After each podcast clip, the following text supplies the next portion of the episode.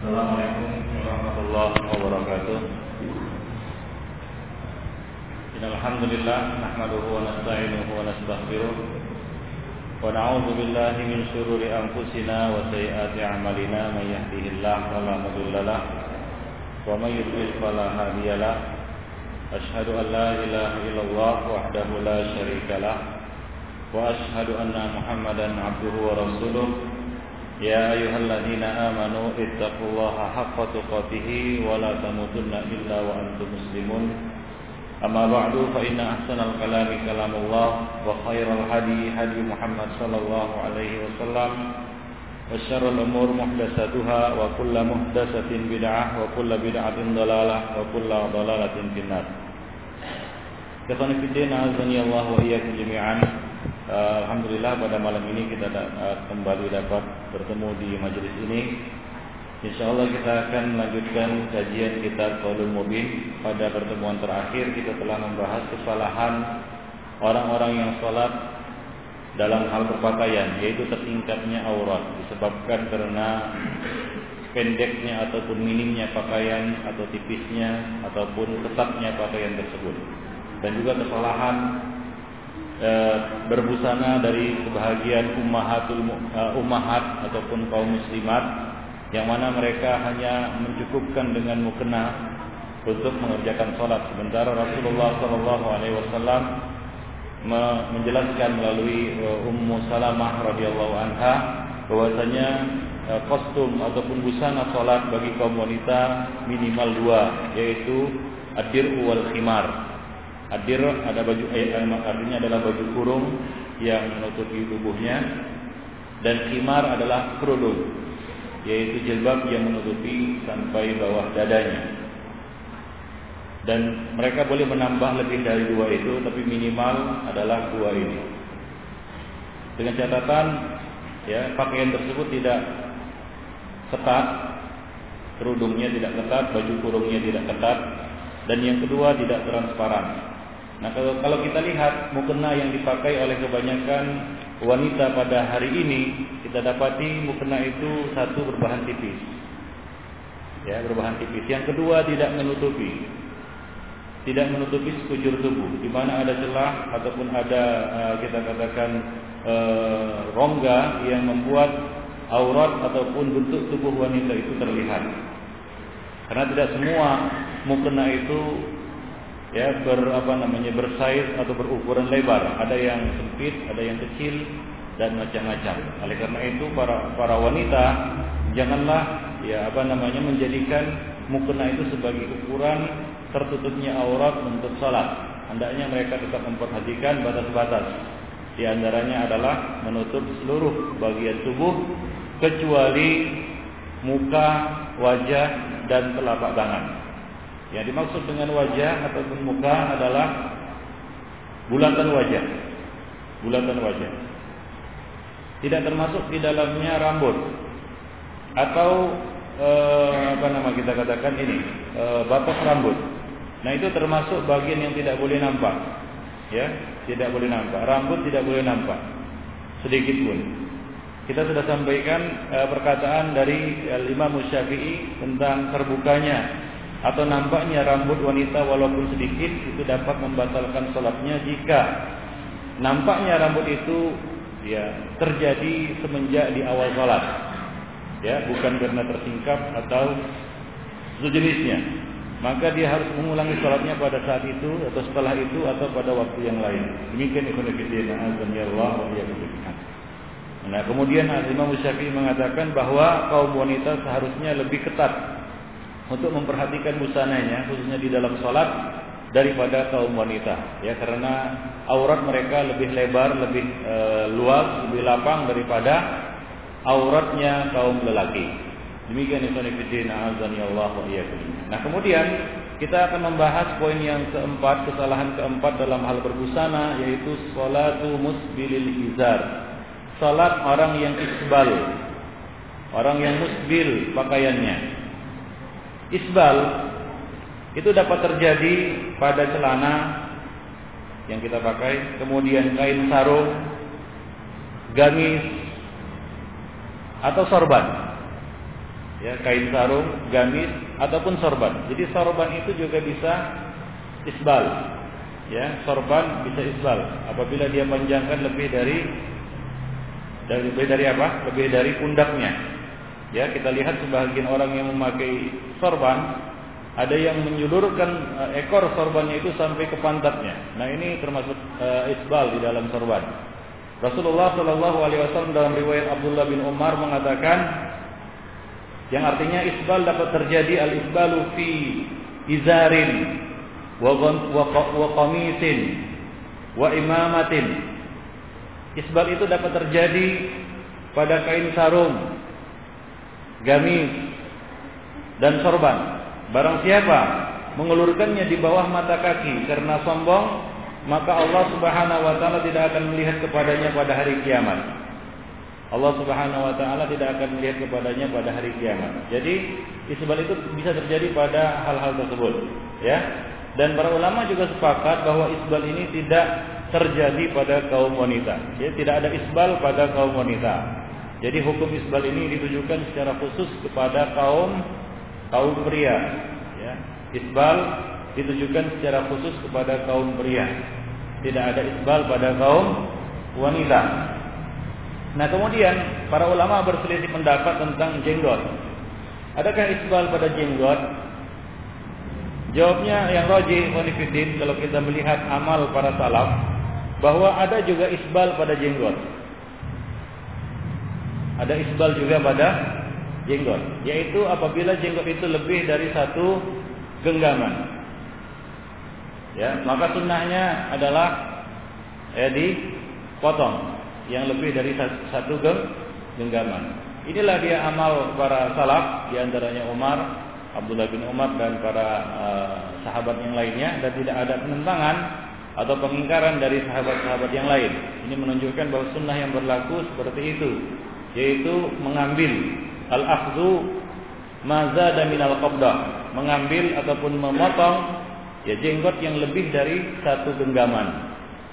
Dan yang lebih itu e, disebut isbal e, oleh sebagian ulama oleh sebagian e, ulama jarah dan ta'dil ini disebut sebagai satu sebab-sebab jarah atau sebab-sebab cacat ada riwayat atau termasuk alfazul jarhi yang menunjukkan lemahnya akal seseorang.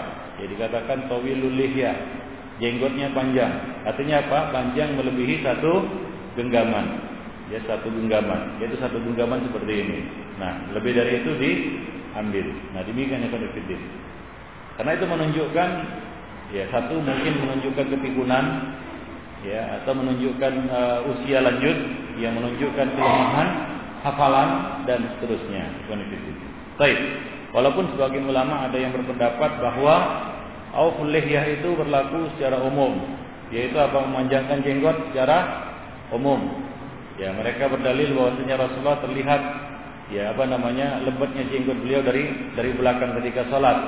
Tapi kita katakan tidak ada sebenarnya pertentangan antara asar-asar tersebut ya dengan ya asar-asar dari Ibnu Umar, dari Umar dan sahabat-sahabat lainnya yang mengambil satu genggaman dengan terlihatnya jenggot Nabi dari belakang.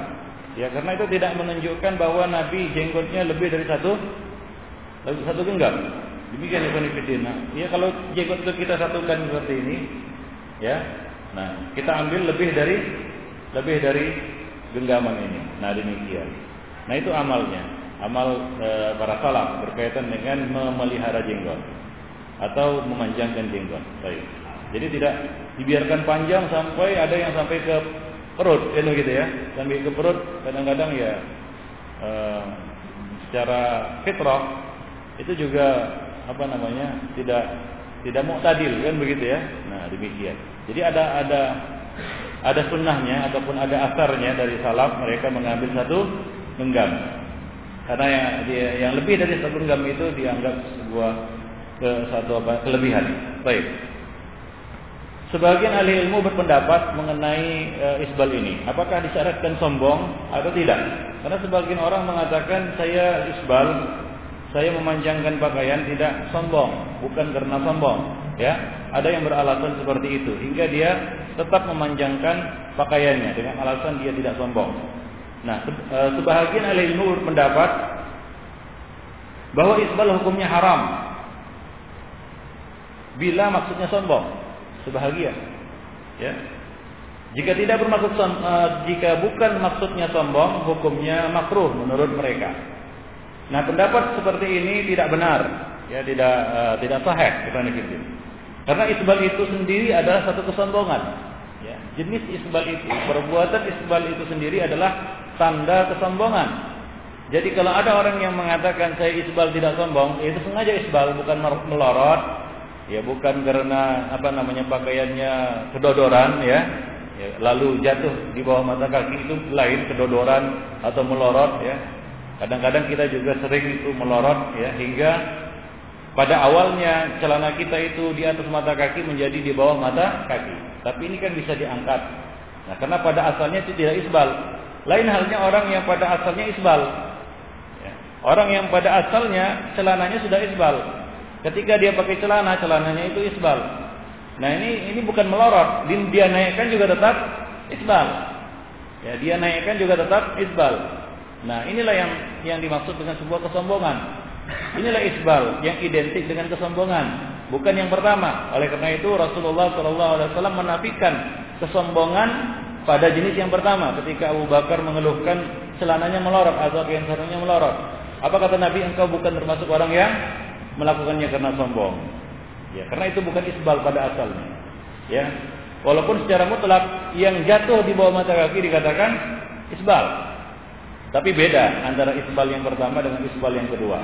Nah, orang yang pada asalnya, pada awalnya ketika dia pakai celana memang sudah isbal, ini tidak bisa tidak. Pasti itu karena ke kesombongan. Ya tidak mungkin dia lakukan itu lalu dia katakan saya tidak sombong. Karena ketika dia melakukan itu, itu adalah tanda bahwasanya dia adalah orang yang sombong, ikhwanifiddin. Ya. Dalilnya adalah hadis Abu Hurai bin Sulaim radhiyallahu anhu. Eh, dalam hadis itu disebutkan bahwa Rasulullah sallallahu alaihi wasallam mengatakan, "Angkatlah kainmu sampai ke pertengahan betis," kata Nabi. "Ifa izaraka ila nisfu. Jika tidak mau sampai ke mata kaki, ilal ka'bain. Janganlah isbal, yaitu menjulurkan kain di bawah mata kaki. Li'annal isbal huwa minal khulaya. Khuyala. Karena isbal itu termasuk kesombongan dan Allah tidak menyukai kesombongan. Allah Subhanahu wa taala tidak menyukai kesombongan. Jadi Rasulullah sallallahu alaihi wasallam di dalam hadis ini menggolongkan isbal itu sebagai sebuah kesombongan.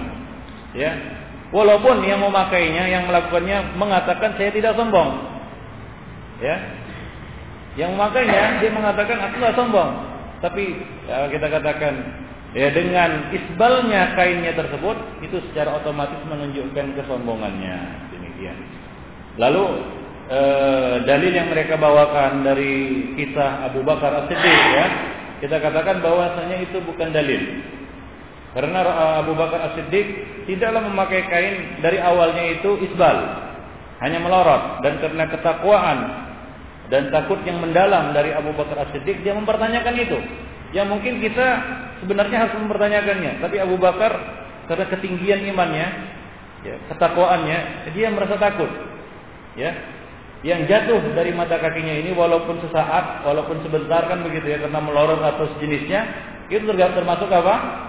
Isbal yang diancam dengan neraka atau sebuah tanda kesombongan. Maka Rasulullah Sallallahu Alaihi Wasallam menjelaskan kepadanya, ya engkau bukan termasuk orang yang melakukannya karena sombong. Nah demikian ya Jadi kalau kita pahami seperti itu, jelaslah bahwa tidak ada isbal yang tidak sombong. Ya, tidak ada isbal yang tidak sombong. Orang yang sengaja isbal, ya, sengaja isbal, maka Rasulullah mencapnya sebagai orang sombong. Walaupun dia mengatakan aku gak sombong. Demikian Ibn Fiddin rahimani wa rahimakumullah. Karena yang menjadi ukuran adalah perbuatannya bukan ucapan lisannya. Seperti orang mencuri, lalu dia katakan aku tidak tak mencuri. Mana yang yang menjadi patokan? Perbuatannya atau ucapannya? ya perbuatannya bukan ucapannya ikhwan ya sebagaimana ada di sana perkara-perkara yang merupakan khasais dari satu anggota tubuh misalnya hati khasaisnya adalah amal-amal seperti niyah, mahabbah dan lain sebagainya. Niat misalnya. Itu adalah khasais amalil qulub. Kekhususan amal hati. Nah, kalau dia berniat dalam hati, lalu dia ucapkan dengan lisan sesuatu yang berbeda dengan apa yang dalam hati, mana maka apa yang menjadi patokan? Apakah lisannya atau hatinya?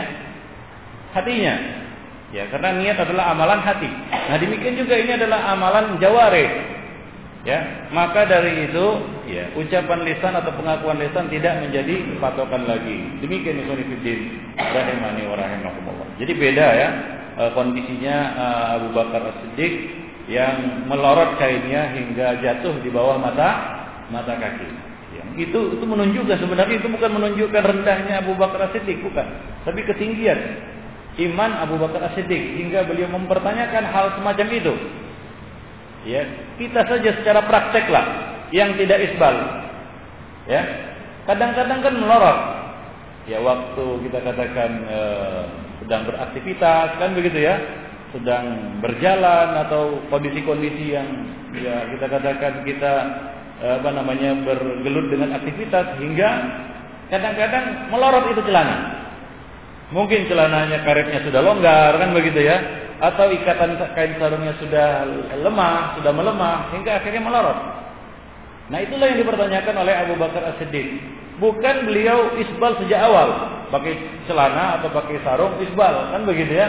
Nah, itu ya tidak bisa tidak pasti pelakunya dicap sebagai orang yang sombong. Jadi uh, hadis Abu Bakar As-Siddiq itu tidak bisa dijadikan dalil bolehnya isbal asalkan tidak sombong. Paham ya? Baik.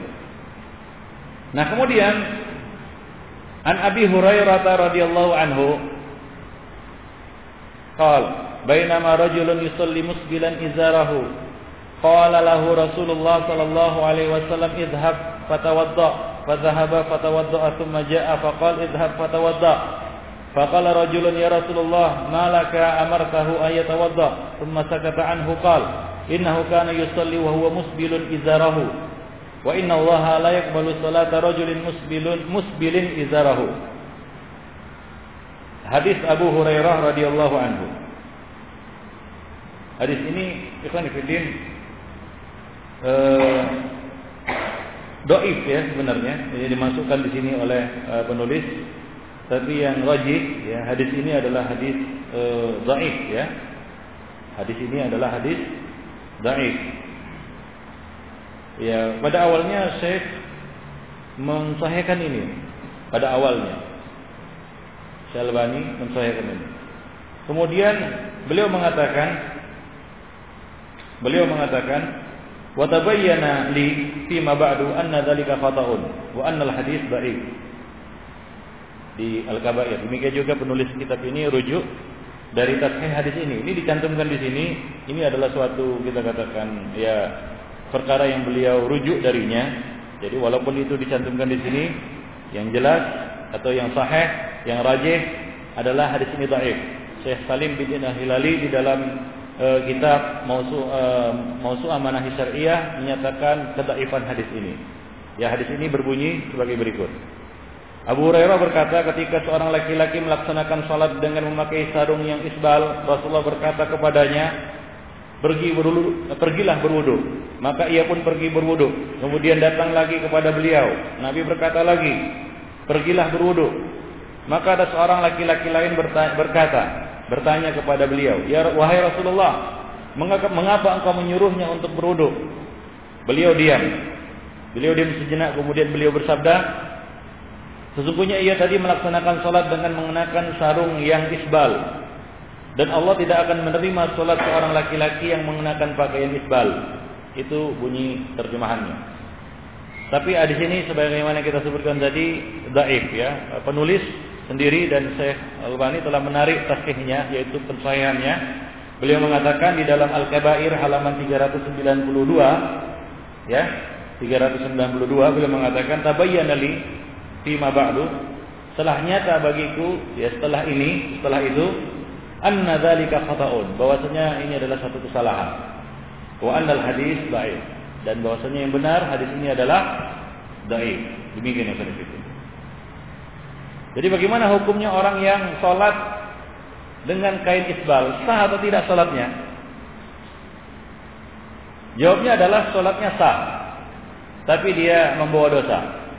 Itu dia berdosa. Sama seperti orang yang sholat dengan tanpa menghadap sutra. Ya, yang rajin sholatnya sah. Walaupun Ibnu Hazm menyelisih ini dia mengatakan sholatnya tidak sah. Ya, pendapat yang lebih kuat sholatnya sah. Nanti akan kita jelaskan pada bab nanti ya sholat tanpa menghadap sutranya adalah satu kesalahan juga. Ya, tapi apakah sholatnya sah atau tidak? Orang yang sholat tanpa sutra, jawabnya adalah sah. Namun dia membawa dosa. Artinya dia berdosa. Ya, pahala sholat sendiri, dosa tidak menghadap sutra, uh, tidak menghadap sutra sendiri. Ya, pahala sholat sendiri. Ya, kemudian uh, dosa isbal sendiri pula. Demikian Dan boleh jadi sholatnya pahalanya sedikit cuma seper sepuluh atau seper dua puluh atau seper seratus Ya, sementara dosa isbalnya lebih besar. Jika dia keluar dari sholat membawa dosa yang lebih besar ketimbang pa, pahala. Demikian itu.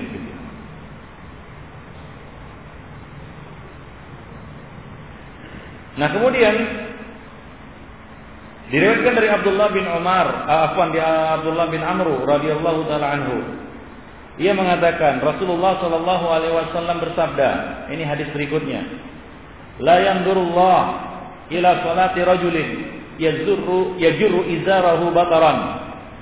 Allah Subhanahu wa taala tidak akan melihat seorang salat seorang laki-laki yang memanjangkan pakaiannya melewati mata kaki, yaitu isbal karena sombong. Jadi di sini Allah Subhanahu wa taala memberikan satu ancaman secara khusus. Ancamannya adalah Allah Subhanahu wa taala tidak akan melihatnya.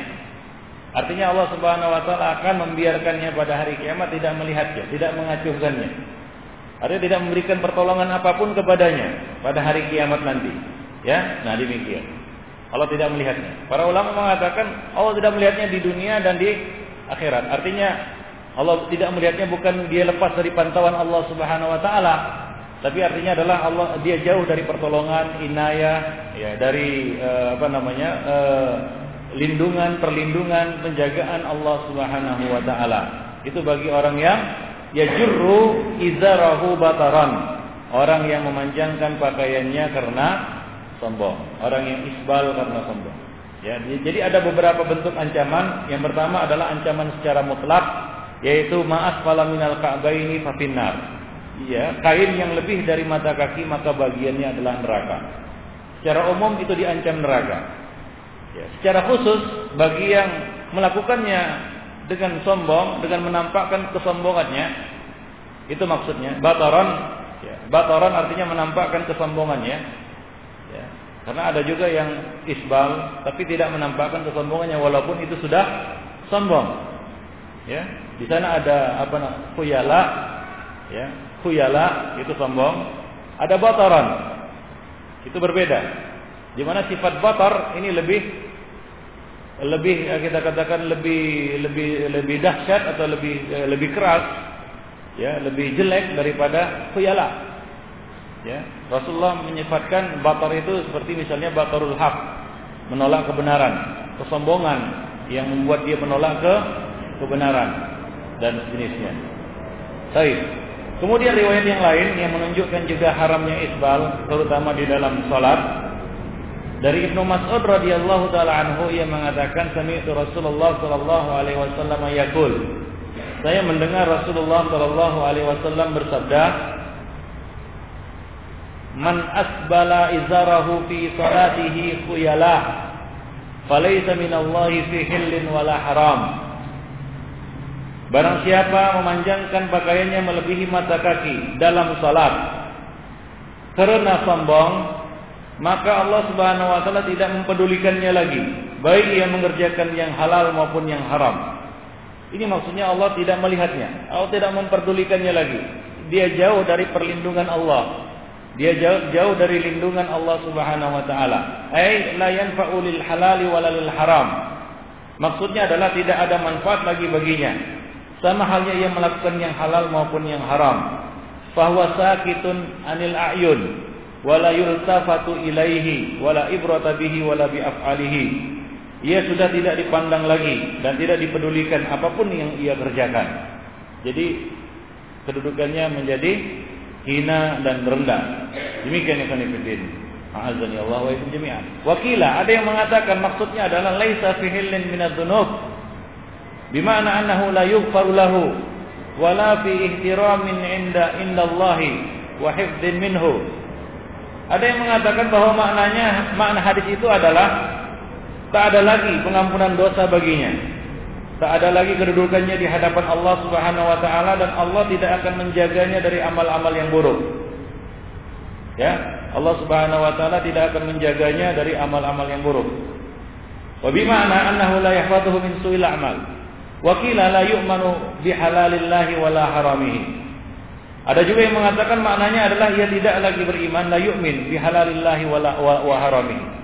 Ia tidak beriman, dia tidak lagi beriman kepada terhadap apa yang dihalalkan dan diharamkan oleh Allah Subhanahu wa taala.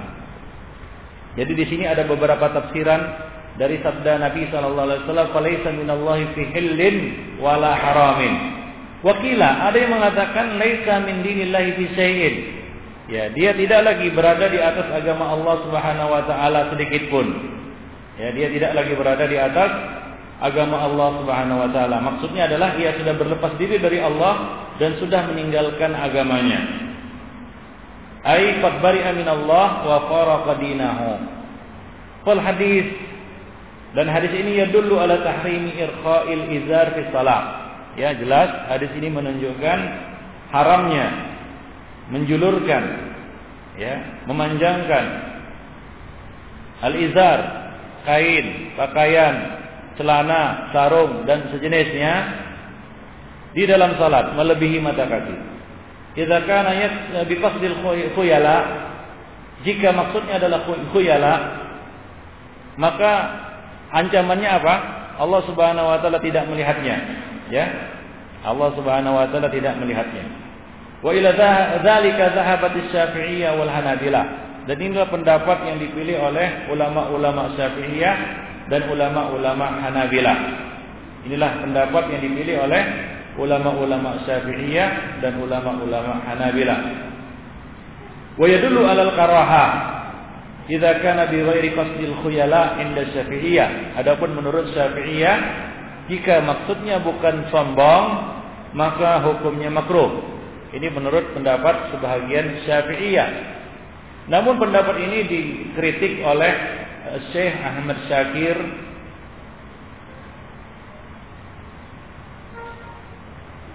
dan Ibnu Hazm di dalam uh, tahqiq eh, tahqiqnya dalam kitab Muhalla. Muhalla adalah kitab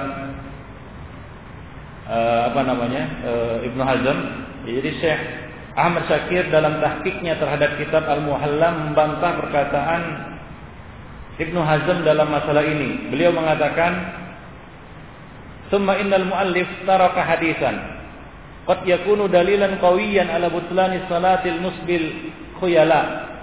Tsumma dzakara al-hadits al-awwal.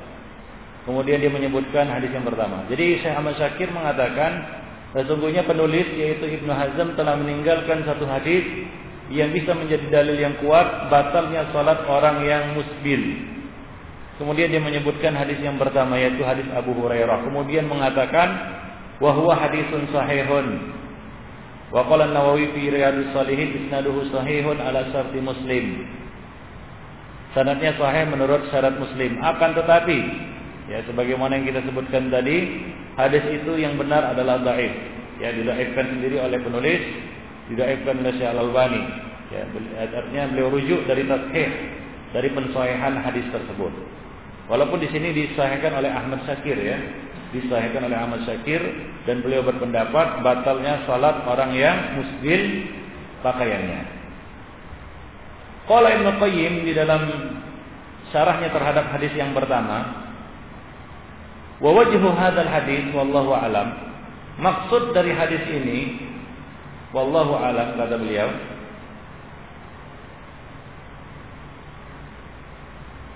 annal isbal maksiyah. Isbalul izar adalah perbuatan maksiat. Wa kullu man waqa'a ma'siyah Wa kullu man waqa'a ma'siyatan fa innahu yu'maru bil wudu'i was. Dan siapa saja yang jatuh dalam perbuatan maksiat, maka dia diperintahkan untuk berwudu dan salat. Fa innal wudu'a yutfi'u hariqal maksiyah. Karena wudu itu dapat memadamkan panasnya maksiat. Ini taujih pengarahan penjelasan dari Ibnu Qayyim al-Jauziyah. Dengan catatan bahwasanya kalaulah hadis ini sahih. Mungkin maksudnya itu kata Ibnu Qayyim. Tapi sekali lagi kita pilih pendapat yang mendaifkan hadis tersebut, ya hadis Abu Hurairah itu. Kemudian penulis mengatakan di sini Wala'alla sir fi amrihi sallallahu alaihi wasallam lahu bil wudu wa huwa wa huwa tahirun ayatafakkar ar-rajul fi sababi dzalikal amr. Beliau mengatakan barangkali rahasia perintah Rasulullah sallallahu alaihi wasallam kepadanya untuk berwudu sementara dia itu suci belum batal wuduknya ya karena isbal itu tidak membatalkan wudhu ya. Isbal tidak membatalkan wudhu nah bagi orang-orang yang mengatakan batalnya salat orang yang musbil mereka berbeda pendapat. Batalnya itu batal wuduknya dengan demikian batal salatnya atau batal salatnya tetap sah wuduknya. Dan ini muskil.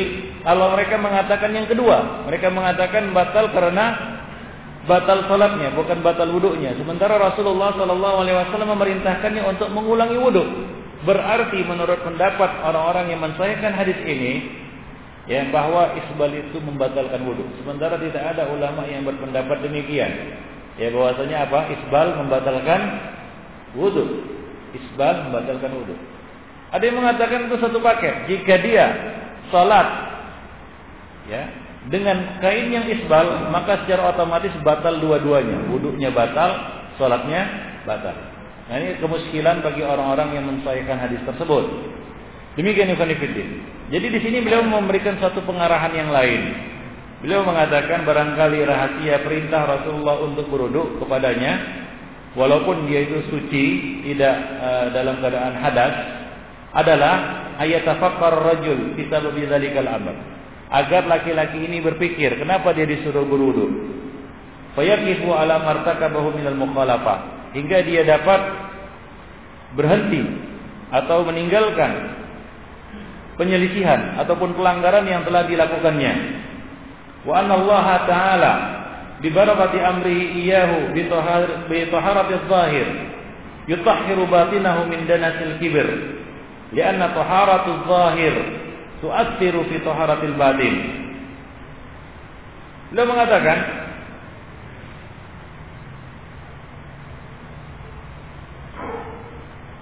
tujuannya adalah ia disuruh bersuci sementara dia tidak berhadas adalah agar ia mau berpikir mengapa ia diperintahkan seperti itu.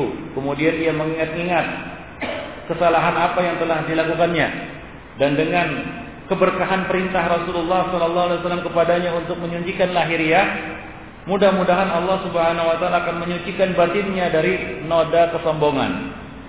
Karena eh, kesucian lahiriah dapat memberikan pengaruh terhadap kesucian batin. Demikian Fiddin. Ya, jadi keberkahan dari perintah Rasulullah kepadanya untuk berwudu yang itu menyucikan uh, lahiriahnya diharapkan akan suci juga batinnya. Karena kesucian lahiriah itu berpengaruh kepada kesucian batin. Demikian. Ini pengarahan yang dibuat oleh penulis di sini ya dikatakan oleh At-Tibi beliau nukil dari uh, dinukil oleh Al-Qari darinya. Baik bukan begitu. Wa minal jadir uh, wa minal jadir bidzikri dan perlu untuk disebutkan di sini annal isbal yakunu fis sarawil wal izar wal qamis. Jadi di sini beliau penulis tidak memberikan suatu hukum yang pasti. Kelihatannya beliau juga ragu tentang kesahihan hadis ini atau menetapkan hukumnya di dalam masalah ini. Apakah orang yang muskil e, e, pakaiannya itu sah sholatnya atau tidak? Ya, nah demikian. Jadi beliau di sini tidak memberikan kata putus, tidak memberikan kesimpulan yang pasti. Ini mengesankan beliau masih ragu tentang hukumnya. Dan kita telah ambil hukumnya dan ini hukum yang diambil oleh Syekh Salim di dalam uh, Mausu'ah Manahis Syariah bahwa orang yang muskil izar uh, pakaiannya di dalam salat itu uh, salatnya tetap sah tapi dia berdosa. Kemudian beliau melanjutkan pembahasan tentang isbal ini wa minal jadir bidzikri dan perlu untuk disebutkan di sini annal isbar annal isbal yakunu fis sarawil wal izar wal qamis bahwasanya isbal itu terjadi pada apa uh, celana sarawil sarawil itu celana. Wal izar dan kain sarung serta al qamis yaitu gamis jubah dan sejenisnya. Termasuk juga mantel ya. Uh, orang yang sholat dengan mantel yang panjang hingga melewati mata kaki itu termasuk di dalamnya.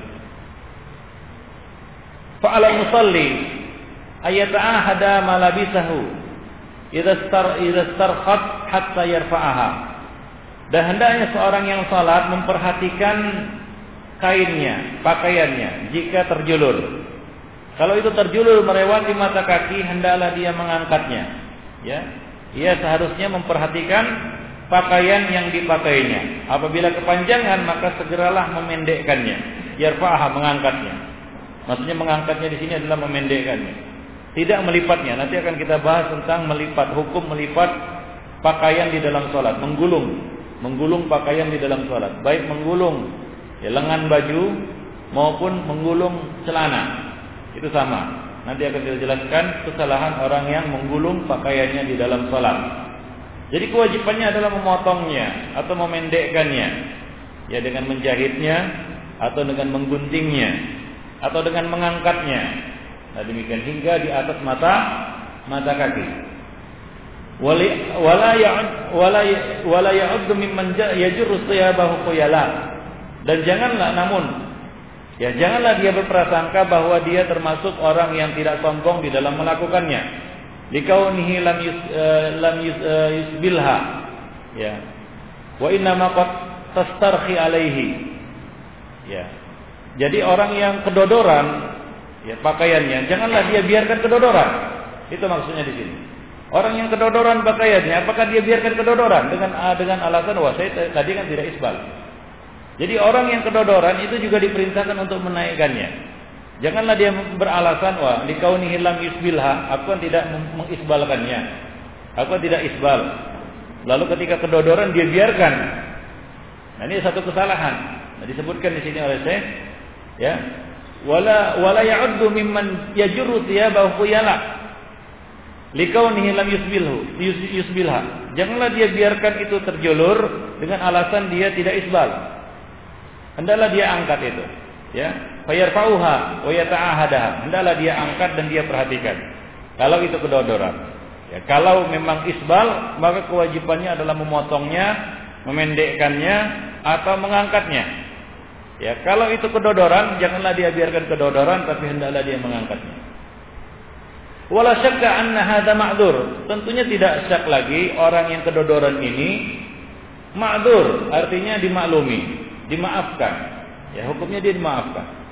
Wa anna man yata'ammadu irkha'ahu sawa'un kanat ya e, bastan atau sarawilan atau qamisan fahuwa dakhilun fil wa'id. Adapun orang yang sengaja memanjangkannya baik itu dalam bentuk ya celana panjang atau sarwi, sarawil celana kain pun sarung ya ataupun qamis atau gamis atau jubah bahwa dakhilun fil wa'id ini jelas dia masuk dalam apa? Dalam ancaman tersebut. Ikhwan fillah azani Allah wa iyyakum. Baik. Dia terkena dalam ancaman yang disebutkan dalam hadis itu.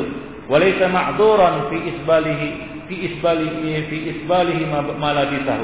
Dan dia tidak ma'dzur karena dia mengisbalkan pakaiannya. Nah, ini bagi orang yang sengaja ya dari awal memanjangkan pakaiannya. Lianna al-ahadits as-sahihah al-mani'ah min al-isbal ta'ummuhu bimantuqiha wa bima'naha wa bimaqasidiha.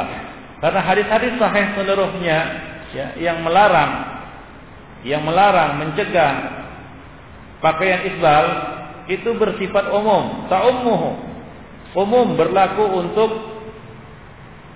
kain, celana, gamis dan seterusnya. Ya tanpa ada pengecualian apakah dia sombong atau tidak sombong apakah dia apa namanya e, melakukannya karena e, sombong ataupun tidak sombong ataupun yang lainnya. umum itu berlaku umum.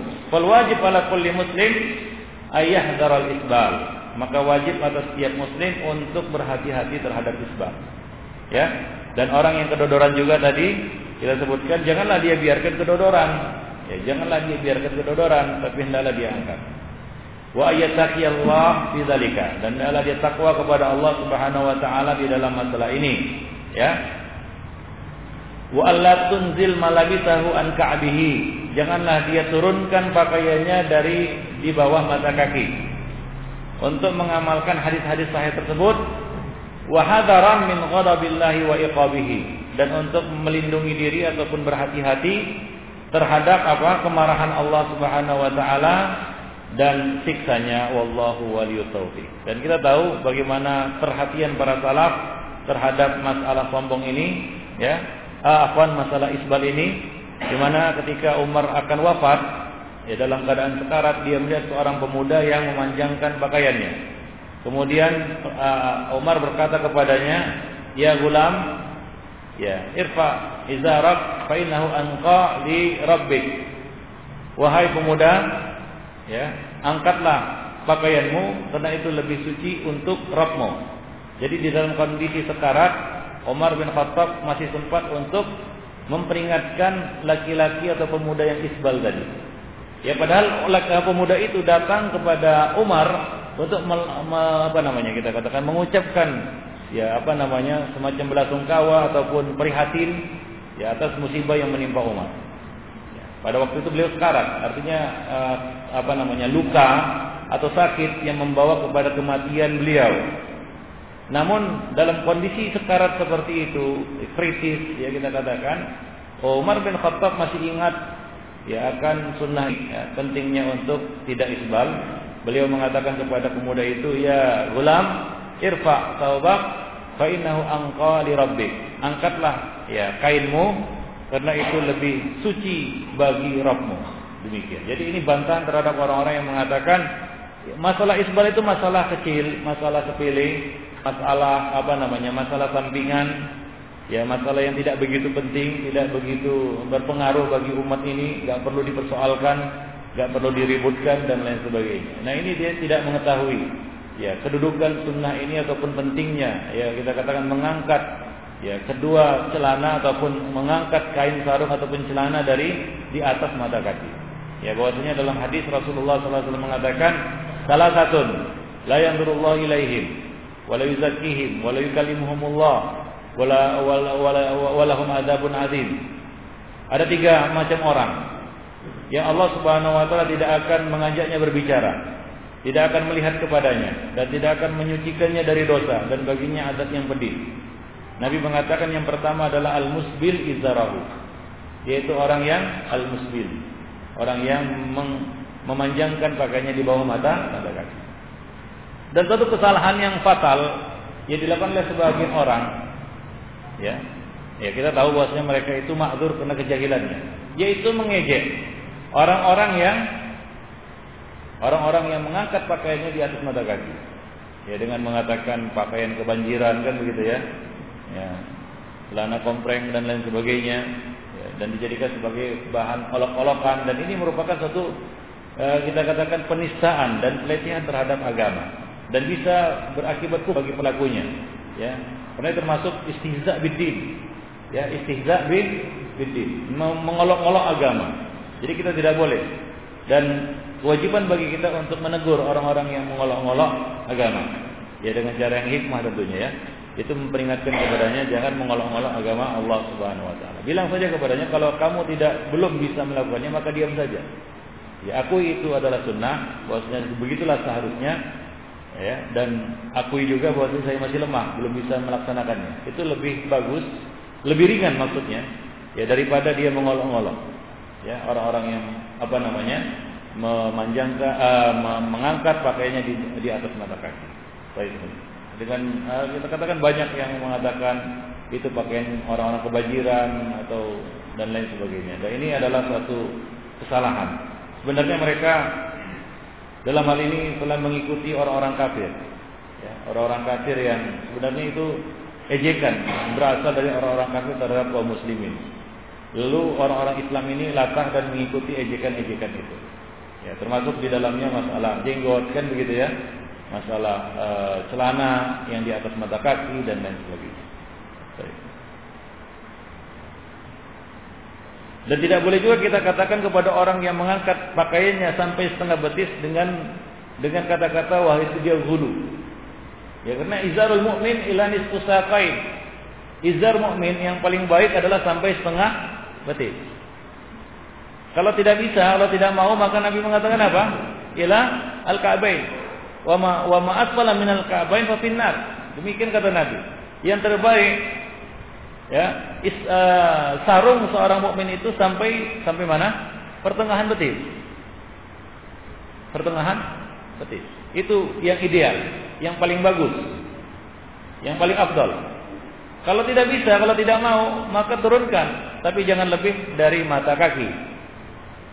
Ya, itu kadar yang dibolehkan. Nah, bagaimana kalau dia mengangkatnya lebih dari nisfu sakain? Lebih dari atas mata kaki. Apa pertengahan apa pertengahan betis. Artinya dia dia naikkan lebih dari apa? Pertengahan betis. Artinya hampir mencapai lutut. Hampir mencapai lutut. Ya kita katakan itu juga batas yang dibolehkan asal jangan di atas lutut. Itu kadar dibolehkan. Nah, kalau dia lebih dari setengah betis, maka itu adalah lebih ke atas maksudnya ya. Lebih ke atas, maka itu adalah kadar dibolehkan. Bukan lagi masuk ya kategori afdaliyah. Paham maksudnya? Yang afdal itu adalah dia taruh setengah betis. Lebih ke atas dari itu tidak masuk lagi afdaliyah. Turun dari itu juga tidak masuk afdaliyah. Masuk dalam kadar boleh. Dan tidak boleh kalau dia angkat lebih dari apa? lebih dari lutut, di atas lutut. Karena itu sudah masuk apa? Batas atau wilayah aurat. Paham? Dan tidak boleh juga dia turunkan di bawah mata kaki. Karena itu adalah batas keharamannya. Demikian Ibn Fiddin rahimani wa rahimah. Jadi kalau dia panjangkan di bawah mata kaki, jatuhnya keharamannya adalah isbal. Ya, kalau dia angkat di atas sampai lutut, ya di atas lutut, maka dia jatuh dalam keharaman, keharaman apa? Membuka aurat. Misalnya orang yang pakai celana Adidas, kan begitu ya? Ya, wah itu, wah ini kan di atas betis katanya. Ya memang di atas sekali tapi kan begitu ya. Sampai apa? Nampak pahanya, nampak pahanya. Nah ini ikhwanifiddin masuk dalam kategori dilarang, haram. Keharamannya adalah dalam bentuk membuka aurat. Kalau dia panjangkan di bawah mata kaki, maka keharamannya adalah apa? Is isbat. Nah, bagaimana hukum paha? Apakah paha aurat? Ada dua pendapat ulama. Ya, tapi ya, ada yang mengatakan paha aurat tidak boleh nampak dan tidak boleh terlihat sama sekali. Ada yang mengatakan tidak, paha tidak termasuk aurat. Ada beberapa hadis di dalam bab ini. Namun kesimpulannya dapat kita katakan bahwa paha termasuk aurat. Itu pendapat yang rajin. Nah ini lebih lebih selamat. Maka Imam Bukhari mengatakan hadis itu Anas asnan. Artinya hadis yang menjelaskan tentang tersingkatnya aura uh, paha, paha Nabi, paha Utsman asnad. Itu hadis Anas. Asnad artinya lebih sahih sanadnya. Tapi hadis jarhat hadis jarhat ahwat. Jarhat itu nama seorang sahabat yang meriwayatkan hadis tentang al-fakhidu al aurah memang sanadnya tidak sekuat hadis Anas. Akan tetapi kata Al Imamul Bukhari hadis itu ahwat, lebih selamat, lebih hati-hati. Jadi itulah kesimpulan yang diambil oleh Al Imamul Bukhari. Intinya ya paha itu termasuk aurat, tapi bukan termasuk aurat mughalladah. Artinya kalau tersingkat sedikit-sedikit tak mengapa. Paham maksudnya? Ya misalnya begini, itu bisa kejadian. Orang yang pakai celana ponggol, Tahu celana ponggol? Ya? Ada yang pakai celana ponggol? Tidak ada. Berdiri. Celana ponggol tahu? Ah, seperti itu. Ah, itu. Coba berdiri dulu. Berdiri. Wah. Ya, kira-kira seperti itu. Jadi di atas tengah betis kan begitu ya? Yang di atas tengah betis. Boleh atau tidak? Jawabnya boleh, selama dia tidak angkat sampai di atas lutut. Kalau dia pas-pas lutut, Atau kita katakan di bawah lutut sedikit. Boleh. Boleh. Tersingkap sedikit-sedikit. Kadang-kadang tersingkap pahanya. Tak mengapa. Tapi itu batas ya kita katakan batas boleh bukan batas abdoliyah ya. Abdoliyahnya tetap setengah betis, nisfu ini. Itu yang paling bagus. Itu yang afdal. Mengerti maksudnya? Mengenai sampai di mana batas sarung mukmin, mana yang batas afdoliyah, mana yang batas mubah, mengerti ya? Nah demikian. Nah kalau ada yang pakai celana seperti itu, kadang-kadang ketika duduk naik sedikit kan lagi terangkat, nampaklah sedikit apa namanya tersingkaplah sedikit-sedikit pahanya. Kan begitu? Ini tidak mengapa. Wallahu alam. Maka dari itu Al Imam Bukhari mengatakan tadi kesimpulannya dalam masalah ini hadisu Anas asnad wa hadisu Jarhat ahwal. Hadis yang mencerita hadis Anas yang menceritakan tersingkapnya paha Nabi paha Utsman paha sahabat lainnya itu lebih sahih sanatnya. Akan tetapi hadis Jarhat walaupun dia tidak kuat syaratnya tapi dia lebih selamat. Artinya apa lebih ahwat, lebih hati-hati dan demikian. Jadi demikianlah kesimpulannya di dalam masalah ini. Wallahu a'lam bishawab. Kemudian di sini beliau mencantumkan fatwa. Fatwa fi imamatil mubtadi' wal musbil izarahu. Fatwa Syekh Abdul Aziz bin Baz tentang seorang pelaku bid'ah ya. Tentang seorang imam. Ya. Seorang imam. Pelaku bid'ah. Imam solat maksudnya. Seorang imam solat pelaku bid'ah. Dan musbil imam yang isbal. Bagaimana itu hukumnya? Kita sholat di belakang pelaku bid'ah. Dan sholat di belakang imam yang isbal Rata-rata masjid sekarang ini kalau kita berimam, uh, bermakmum di belakang imam-imam masjid sekarang ini, rata-rata ya, imam-imam masjid itu isbal. Ya, isbal. Apa hukumnya?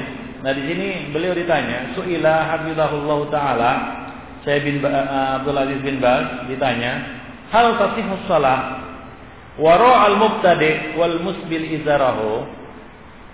Sahkah salat di belakang seorang mubtadi dan orang yang musbil pakaiannya fa'ajabahu bima nasuhu maka beliau menjawab sebagai berikut.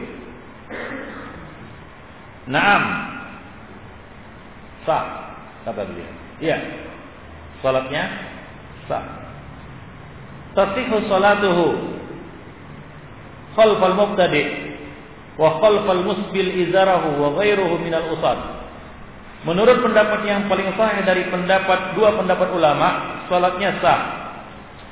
Walaupun dia bermakmum di belakang pelaku bid'ah, di belakang imam yang pakaiannya musbil, atau imam yang melakukan perbuatan-perbuatan maksiat lainnya. Malam takunil bid'atu mukaffirah li sahibiha. Selama bid'ahnya itu Ya, selama bid'ah yang dia lakukan itu, bid'ah yang ia lakukan itu, yang dilakukan oleh imam itu tidak membuatnya kafir. Ya, kecuali bid'ah mukaffirah. Fa in kanat mukaffiratan lahu, jika bid'ahnya itu membuat si imam kafir, misalnya apa? Salat di belakang Ahmadiyah. Apa? Ahmadiyah. Yaitu seorang apa namanya pengikut ajaran Ahmadiyah. Yang disepakati ulama kekafirannya. Atau kelompok-kelompok yang jelas sesat. Seperti yang terakhir munculnya apa kelompok apa itu yang di Jawa Timur itu? Hah? apa? Iya apa? Santri loka. Ya kalau sholat di belakang uh, pelaku bid'ah seperti ini, yang itu bisa membuat kafir pelakunya, maka sholatnya tidak sah. Ya, artinya apa? Sholat di belakang imam seperti ini tidak sah dan harus diulang. Ya tidak sah dan harus diulang. Kal jahmi wa nahwihi seperti seorang jahmi dan sejenisnya. Wa mimman bid'atuhum wa mimman bid'atuhum tukhrijuhum an dairatul Islam. Dan termasuk bid'ah-bid'ah yang dapat mengeluarkan pelakunya dari Islam. Fala tasihhu shalah maka tidak sah salat di belakang mereka. Ya. Jadi jelas kalau bid'ahnya mukaffirah, maka tidak sah salat di belakangnya. Walakin yajibu 'alal mas'ulin ay yakhtaru lil imamah man huwa salimun minal bid'ah wal fisq.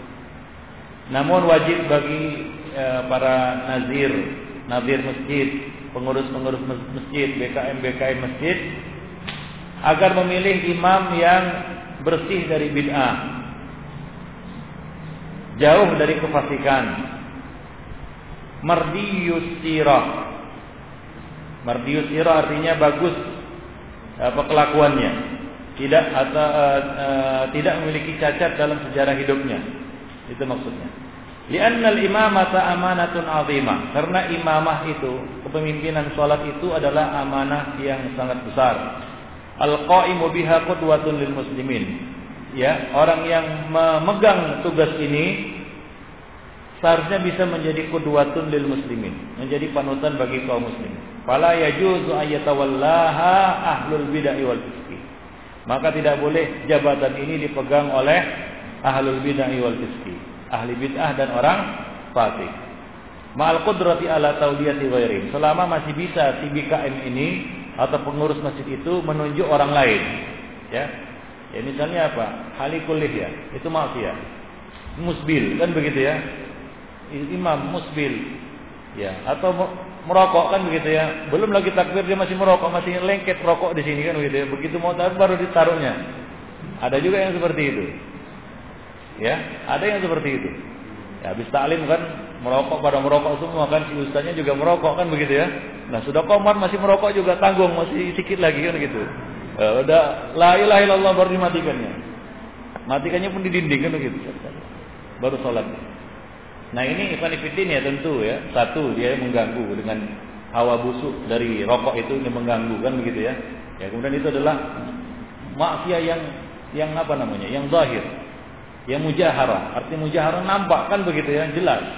Nah ini seharusnya pihak masjid ataupun pengurus masjid mencopotnya dari apa? Ya dari jabatan imam atau jabatan sebagai imam salat dan menyerahkan ya tugas itu kepada yang lain. Nah demikian benefisit. Ya itu adalah tanggung jawab mereka. Dan kalau dia tetap menunjuknya, kalau pengurus masjid itu masih tetap menunjuk orang ini sebagai imam, maka mereka juga kena ya kesalahan dan apa kita katakan dosa dari ya, pelaksanaan sholat yang yang keliru. Nah demikian yang nah, Allah. Mereka bertanggung jawab. Baik. Wal isbal min jumlatil ma'asi dan isbal itu termasuk perbuatan maksiat allati yajibu tarkuha wal hadaru minha yang harus ditinggalkan dan harus berhati-hati darinya berdasarkan sabda Rasulullah sallallahu alaihi wasallam ma asbala minal ka'baini minal izar fa huwa finnar apa yang lebih dari dari mata kaki di bawah mata kaki dari kain sarung maka bagiannya adalah neraka. Demikian juga ya eh, hadis-hadis yang lainnya seperti hadis uh, yang kita bacakan tadi salah satu la yukallimuhumullah wa la yanzuru ilaihim yaumal qiyamah wa la yuzakkihim wa lahum adzabun alim. Yang pertama adalah al-musbil izarahu, orang yang musbil izarnya. Diriwayatkan oleh Imam Muslim dalam sahihnya. Baik. Idza sara sahbuhu lil izar wa nahu min ajli takabbur dan apabila dia melakukan isbal itu dengan uh, alasan kesombongan atau menunjukkan kesombongannya ya maka ini lebih keras lagi hukumannya sara dzalika asaddu bil ismi maka dosanya lebih berlipat lagi lebih keras lagi wa aqrabu ila al-uqubatil ajilah dan dia lebih dekat kepada hukuman yang disegerakan Ya, dasarnya adalah sabda Rasulullah, "Man jarra thawbahu khuyala lam yandurillahu ilaihi yaumal qiyamah." Barang siapa yang menjulurkan pakaiannya karena sombong, maka Allah tidak akan melihatnya nanti pada hari kiamat. Maka dari itu wajib atas setiap muslim untuk berhati-hati terhadap apa-apa yang diharamkan oleh Allah Subhanahu wa taala, baik itu berupa isbal maupun yang lainnya dari perbuatan-perbuatan maksiat. Wahada wa innahu la yasuna wa yasu kullu ghuyurin ala dinihi. harisin ala sa'adati ummatihi an nara mukhalafata hadhihi al-adillah baina dhahranaina min ar-rijali wan nisa. Sungguh sangat ya kita katakan memprihatinkan kita dan memprihatinkan siapa saja yang punya kecemburuan terhadap agamanya. Ia mengharapkan kebahagiaan bagi umat ini, umat Islam. Ia melihat berapa banyak penyelisihan-penyelisihan terhadap dalil-dalil dalam masalah ini di hadapan mata kita yang dilakukan oleh laki-laki dan perempuan. Kalau laki-laki dia panjangkan pakaiannya, yang perempuan justru sebaliknya diangkatnya tinggi, tinggi-tinggi. Nah, isbalnya perempuan itu ya mengangkat roknya tinggi, tinggi-tinggi. Nah, itu isbalnya perempuan. Panara rijal yaslubuna thiyab, yusbiluna thiyab. Kita lihat kaum pria memanjangkan pakaiannya, tajurru alal ardi dhuyulaha hingga terseret-seret pakaiannya ke lantai. Ada yang panjang kali kan? Hingga model cutbray pula itu kan gitu ya. Hingga macam sapu itu. Celananya menyapu lantai. Ada yang seperti itu. Wa yatruku hal habal ala al-gharib lin nisa. Ya, sementara itu mereka biarkan ya kaum wanita yaksirna siyab memendekkan pakaiannya. Wayakshifna ar-ru'us wan nuhur was sudur dan membiarkan dada mereka, kepala mereka, ya dan leher mereka terbuka. Ya, wa yasirna fi turuqat muta'attirat mutabarrijat mutahattikat. Ya, mereka biarkan perempuan-perempuan itu berjalan di jalan-jalan raya dengan berparfum ria yaitu memakai parfum dengan berhias bersolek ya dan menampakkan apa namanya aurat mereka. Kasiyatun ariyat ma'ilatun mumilat. Ya ber, berpakaian tapi telanjang berlenggak-lenggok seperti ponok onta. Nah demikian. Yubdina zinatahunna menampakkan perhiasan-perhiasan mereka wa yudhirna atrafahunna ala mar'a wa mashhad minal qarib wal ba'id menampakkan aurat mereka ya bentuk-bentuk tubuh mereka atau bagian-bagian tubuh mereka kepada orang-orang yang bisa melihatnya dari jauh maupun dari dekat. Wala haula wala quwata illa billah. Jadi ya apa namanya satu yang pemandangan yang sangat berbeda ya penyelisihan dari kedua belah pihak yaitu laki-laki dan perempuan yang laki-laki memanjangkan pakaiannya hingga seperti kata Nabi panjangkanlah saja sejengkal kalau nggak bisa sahasa justru dilakukan oleh kaum pria yang disuruh untuk diangkat sampai setengah betis dilakukan oleh wanita. Jadi terbalik. Hadis yang seharusnya dilakukan oleh pria dilakukan oleh wanita. Hadis yang seharusnya dilakukan oleh wanita dilakukan oleh pria. Itulah dia zaman sekarang ini. Terbalik. Nah, demikian Ibnu Fiddin rahimani wa rahimakumullah jami'an. Maka Syekh pun mengatakan wala haula wala quwata illa billah. Yang lucunya ada orang yang pakai jilbab, namanya jilbab gaul ya gitu ya, atasnya tertutup, bawahnya terangkat. Ya, atas tertutup, bawah ter terangkat. Ada yang atas terbuka, bawah tertutup. Nah, itu itu kaum wanita. Nah, silakan baca jilbab mar'ah muslimah tulisan Syekh Albani tentang syarat-syarat pakaian bagi kaum wanita. Ada delapan syarat. Ya, silakan merujuk ke sana. Nah, dibikin Ibnu Fiddin rahimani wa rahimakumullah jami'an. Baik. Dan termasuk kesalahan wanita dalam berpakaian yang perlu diperingatkan di sini adalah mereka tidak pakai kaos kaki. Sementara pakaian mereka tidak berzuyul, tidak berekor. Kalau yang berekor artinya sampai menutup lantai, itu kemungkinan nampak kakinya mungkin tipis. Ya. Tapi kita lihat sekarang ini mereka cuma memanjangkannya sejengkal. Ya. Hingga kalau tercingkap terangkat sedikit maka nampak kakinya. Maka dalam dalam kondisi seperti ini, ya Albani mengatakan amannya dia pakai apa? Kaos kaos kaki hingga tidak nampaklah kakinya, telapak kakinya atau jari jari-jari kakinya. Nah, demikian Ibnu Ya, demi kehati-hatian. Wallahu a'lam. Nah, itu yang harus diperhatikan oleh kaum wanita. Baik. Dan juga yang perlu diperhatikan oleh kaum wanita adalah lengan baju. Lengan baju. Nah, lengan baju kalau dia itu lebar, maka dia harus pakai dalaman. Ya, hingga kalau dia bergerak apa tidak nampak lengannya. Sebagian dari wanita kita lihat ketika dia bergerak angkat tangannya turunlah. Kadang-kadang turun sampai di sini nampaklah putih lengannya. Nah ini perlu diperhatikan karena batas uh, aurat bagi kaum wanita itu adalah pergelangan tangan. Nah kalau dia pakai baju atau jubah atau jilbab uh, jubah ya yang apa tertutup ini hingga tidak bisa melorot maka itu lebih bagus ya hingga tidak apa tidak melorot nah atau kalau dia pakai yang seperti ini dia pakai dalaman ya ada dalamannya itu ya nah hingga kalaupun melorot itu tidak apa? Tidak nampak lengannya. Wallahu a'lam. Nah demikian. Jadi kaidah dalam ya, menutup aurat bagi wanita adalah dia harus menutupnya serapat mungkin. Jangan ter, eh, dia biarkan terbuka celah-celah yang bisa menampakkan auratnya. Demikian Ibnu Fiddin rahimani wa rahimakumullah.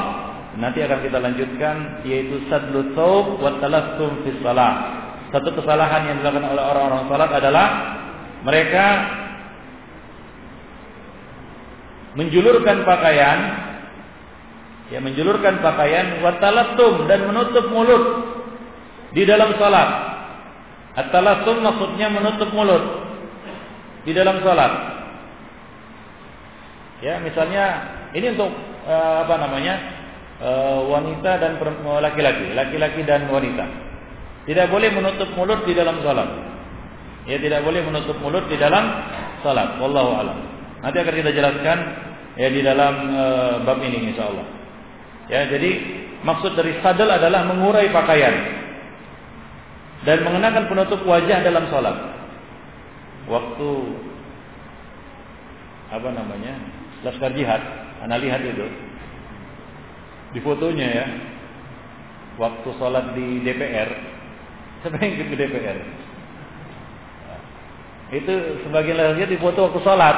Nah sebagian orang-orang itu ya entah ikut-ikutan laskar jihad atau memang anggota laskar jihad itu ya itu menutup mukanya kan begitu ya pakai sapu tangan dan dia sholat entah mungkin karena takut tertangkap kamera atau takut nampak wajahnya kemudian dia sholat waktu itu rekamannya diputar di hadapan saya saya Ali kalau nggak salah dia lihat ini nggak boleh ini katanya Salat dengan alasan apa pun dia tutup itu pakai apa namanya? Pakai sampai nanti kalau antum di Makkah, bagaimana orang yang pakai masker? Dengan alasan takut flu babi. Lalu dia sholat dia pakai penutup. Itu termasuk dilarang. Ya nggak boleh pakai masker dia sholat. Itu termasuk salah Nanti akan kita bahas pada bab ini. Pakai masker itu ya. Nah, pakai sapu tangan atau pakai apa pun. Ya terlebih lagi pakai cadar kan begitu ya? Enggak boleh. Jadi enggak boleh menutup mulut, ya menutup wajah di dalam salat. Nah ini termasuk yang dilarang dan termasuk kesalahan dalam salat. Baik. Nah demikian Ibn Nanti akan kita bahas pada pertemuan yang akan datang insya Allah. Ya, baik. Jadi itulah dia kajian kita tentang al-isbat. Ada yang bertanya?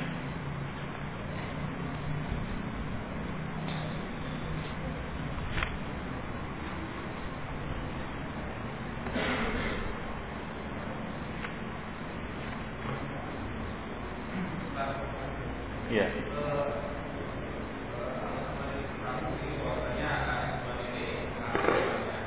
Hmm.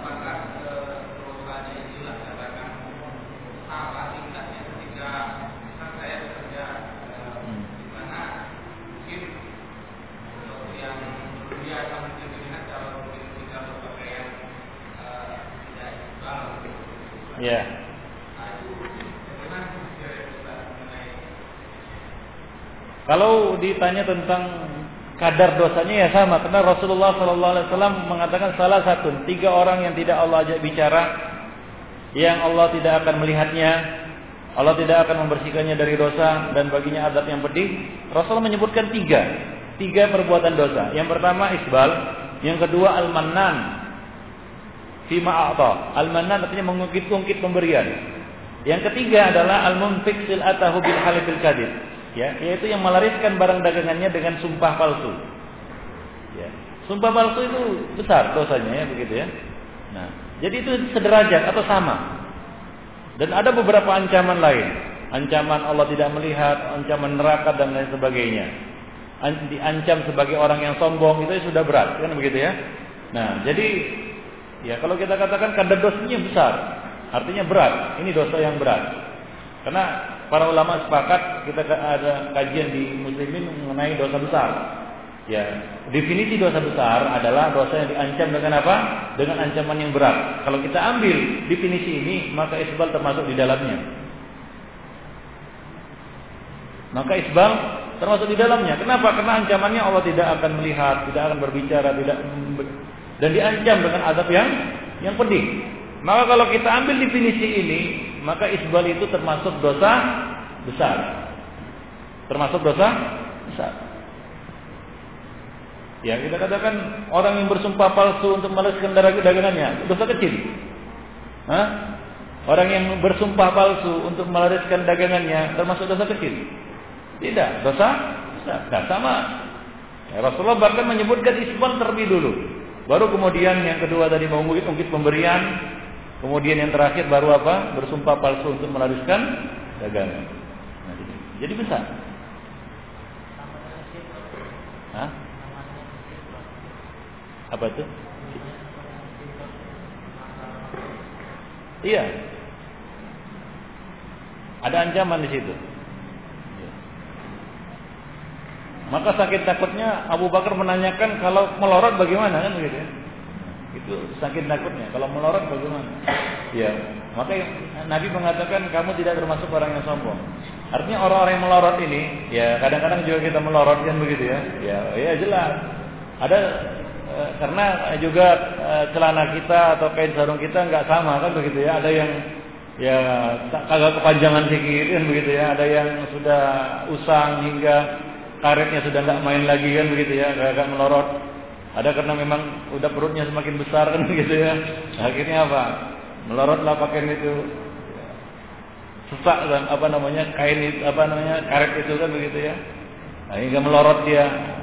Ya kadang-kadang kita terjadi itu ya. Tapi itu kan asalnya kita tidak apa? Tidak isbal. Ya beda dengan orang yang awalnya memang sudah setelannya isbal. Ya setelan awalnya sudah isbal.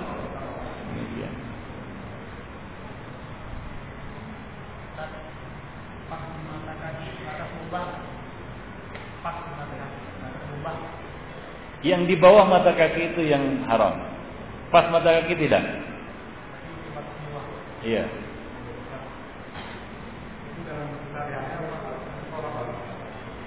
Di dalam sholat lebih lagi.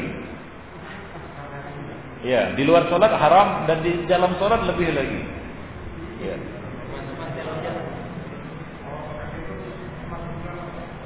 Ya. Kos kaki tidak. Iya. Kaos kaki tidak. Mantel hujan tidak? Hah? Mantel hujan pakai kalau eh, mata kaki. Sehari-hari.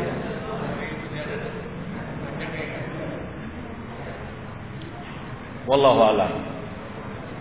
Nanti tanya anak belum belum belum bisa tahu, tahu. Tapi kalau antum mau aman jangan iqbal juga gitu. Kalau mau aman. Ya, ada ada mantel ujian yang isbal. Rasanya sampai sampai lutut aja itu. Nah, celananya mungkin, celananya dipotong aja lah, untuk amannya ya. Nah. Ya. Aman. Ya enggak lah. Yang dari bawah dipakai enggak isbal lah. Kaos kaki, sepatu boot, pada lengan baju ada Hah? Iya ada. Nah, namanya sadel, nanti ada dibahas. Ya, asadel. Sadel itu menjulurkan pakaian. Nah, nanti ada ada pembahasannya. Kadang lengan baju ada yang panjang tapi di kancing cuma sadel. Iya, cuma Ikhwanifidin, kita tahu bosnya isbal itu ada pada ya sorban kan begitu ya, ada pada Iya. Celana. Ya enggak lah, enggak sama ancaman isbal sorban dengan isbal celana. Dan isbal ini lain, enggak sama ancamannya. Isbal yang diancamkan dengan ancaman yang berat itu adalah isbal kain, kain sarung. Eh, yang apa namanya yang di bawah. Celana, kain sarung, gamis dan seterusnya. Nah, kalau isbal uh, sorbannya dia pakai sorban isbal, ya kan? Ancamannya tidak seperti ancaman isbal yang di di sini begitu ya. Walaupun sama-sama dikatakan isbal. Maka Nabi mengatakan isbal itu ada pada beberapa perkara. Ya cuma tidak sederajat semuanya. Nah, adapun memanjangkan ini lebih dari pergelangan itu namanya asadal. Nanti akan dibahas. Ya. Ya. Ya, udah. ya nggak mungkin lah dikatakan isbal. Isbal itu menjulurkan, jarro. Kalau kaki kan bukan dijulurkan, diangkat ke atas.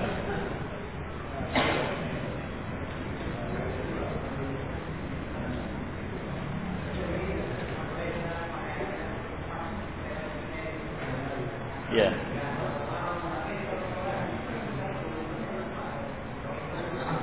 Ya, di dalam sholat tentu dia harus berlebih berhati-hati. Kan kita sudah jelaskan pada pertemuan yang lalu. Ya, sholat dengan apa? Dengan dalam keadaan aurat tersingkap. Tersingkap itu bisa karena pakaiannya kurang, pakaiannya sempit. Maka di dalam sholat tentunya dia harus lebih, ya lebih berhati-hati. Ya, maka misalnya dia pakai apa sarung untuk lebih menutupinya. Nah, itu dia. Paham? Karena ya tersingkapnya aurat di dalam sholat itu bisa menyebabkan batalnya sholat. Berbeda dia di luar sholat kan begitu? Nah, karena dia nggak melakukan ibadah apa apa yang membuat ibadah itu batal. Paham? Nah demikian. Allah.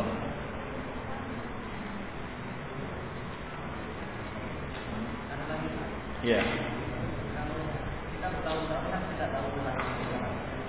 Ya. Ya. Ya al al jahlu ma'dzur. Ya. Al, al jahlu udzur. Kejahilan itu udzur. Ya selama memang ya satu ya dia tidak tahu. Ya belum sampai kepadanya hujah. Uh, karena asalnya itu manusia itu jahil. Innahu kana zaluman jahula. Itu asal manusia. Zalum penuh aniaya, menganiaya diri sendiri-sendiri atau orang lain dan jahul, jahil. Itu asal manusia. Al aslu fi al insan jahlun. Hukum asal pada manusia itu jahal. Ada manusia yang lahir alim.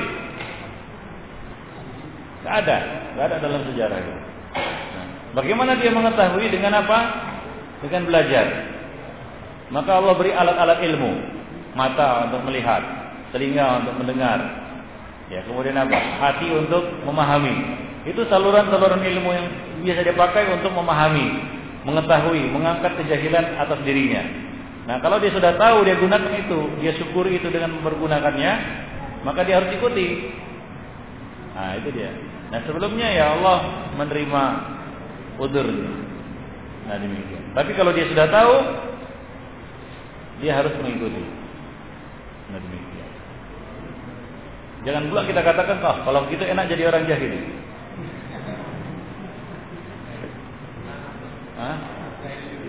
Iya, jahil terencana ya. Merencanakan jahil.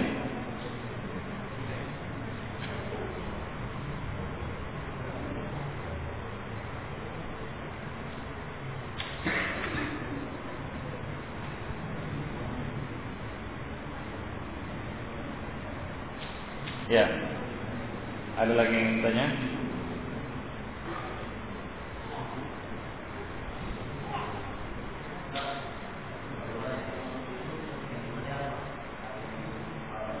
Iya, sorban itu adalah uh, kain yang dililitkan pada kepala. Ya, kain yang dililitkan pada kepala. Ada ekornya, ekornya itu yang bisa menjadi isbal. Nah, tidak. Ya, sorban itu memang dilipat. Dililit ya, dililit pada kepala. Cumanya eh, hanya saja di dalam sholat itu harus di diurai. Ya, paham? Ya, disunahkan ataupun apa namanya dianjurkan untuk diurai. Nanti akan ada penjelasannya. Imamah sorban dalam sholat ya, yang bagus adalah di, diurai. Diurai maksudnya tahu ya, dilepaskan ikatannya. Sama seperti gulungan rambut, Ya kalau punya rambut panjang dia dikunci, diikat kan gitu itu di, di dalam sholat harus di diuraikan. Biarkan itu terjulur ke lantai. Wallahu a'lam.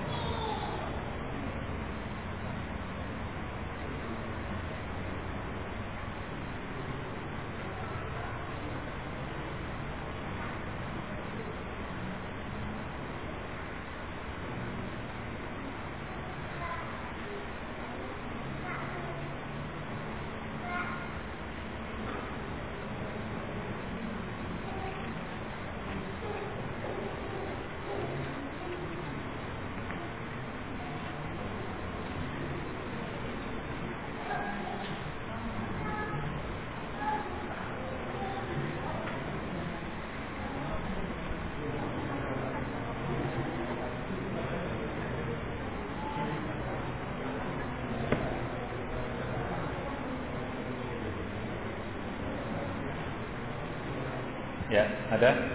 Tak ada lagi. Kalau tidak ada kita tutup dulu. Subhanallah bihamdik. Asyhadu an la ilaha illa anta astaghfiruka wa atubu.